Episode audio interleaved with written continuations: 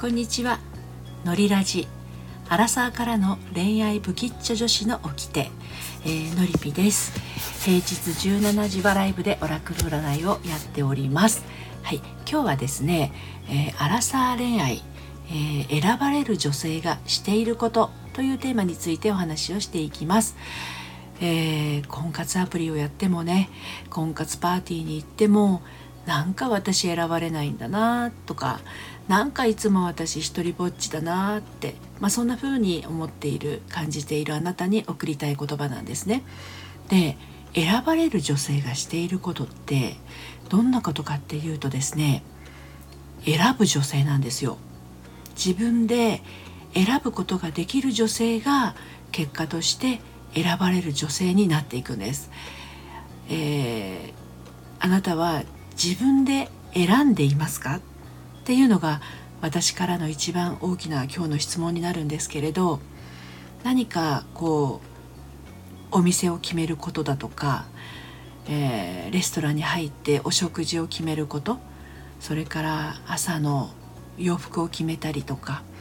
えー、お化粧する時のシャドウを決めたりとか大体こんなんでいいやみたいな感じでね。うん、誰かが決めたものに対して私も同じでいいやっていうでいいやっていうあの価値観というか感覚で選んでいませんか、うん、あのそこにはね自分の意思っていうものがあんまり強く存在してないのかもしれません。選ばれる女性っていうのはある種その人のカラーが湧き立つような芯があります。でそれは何かっていうとやはり自分の中にこういうふうにしたい。こういうふうにしていきたい。これが私の幸せだみたいな感じでね自分が選ぶっていう意思、うん、意欲そういったものがあるんですね。ですので婚活アプリ一つやるにしても私が選ぶんだ、ね、婚活パーティーに行っても私が選ぶんだっていうところですね。選ばれないかなっていうのではなく私が決める。私が選ぶっていうところに心を置いておくと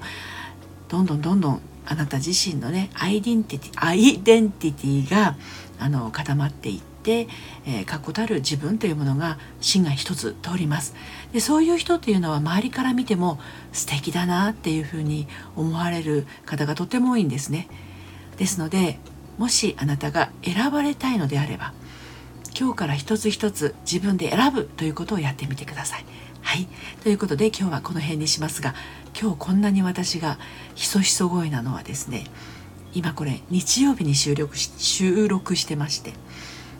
えーと、夫がおりますですので部屋に、えー、こもり窓を閉めドアを閉めひっそりとお話ししているので今日はこんな感じです。はいということでまた次の放送で,、お目にかかりましょう。それではまた。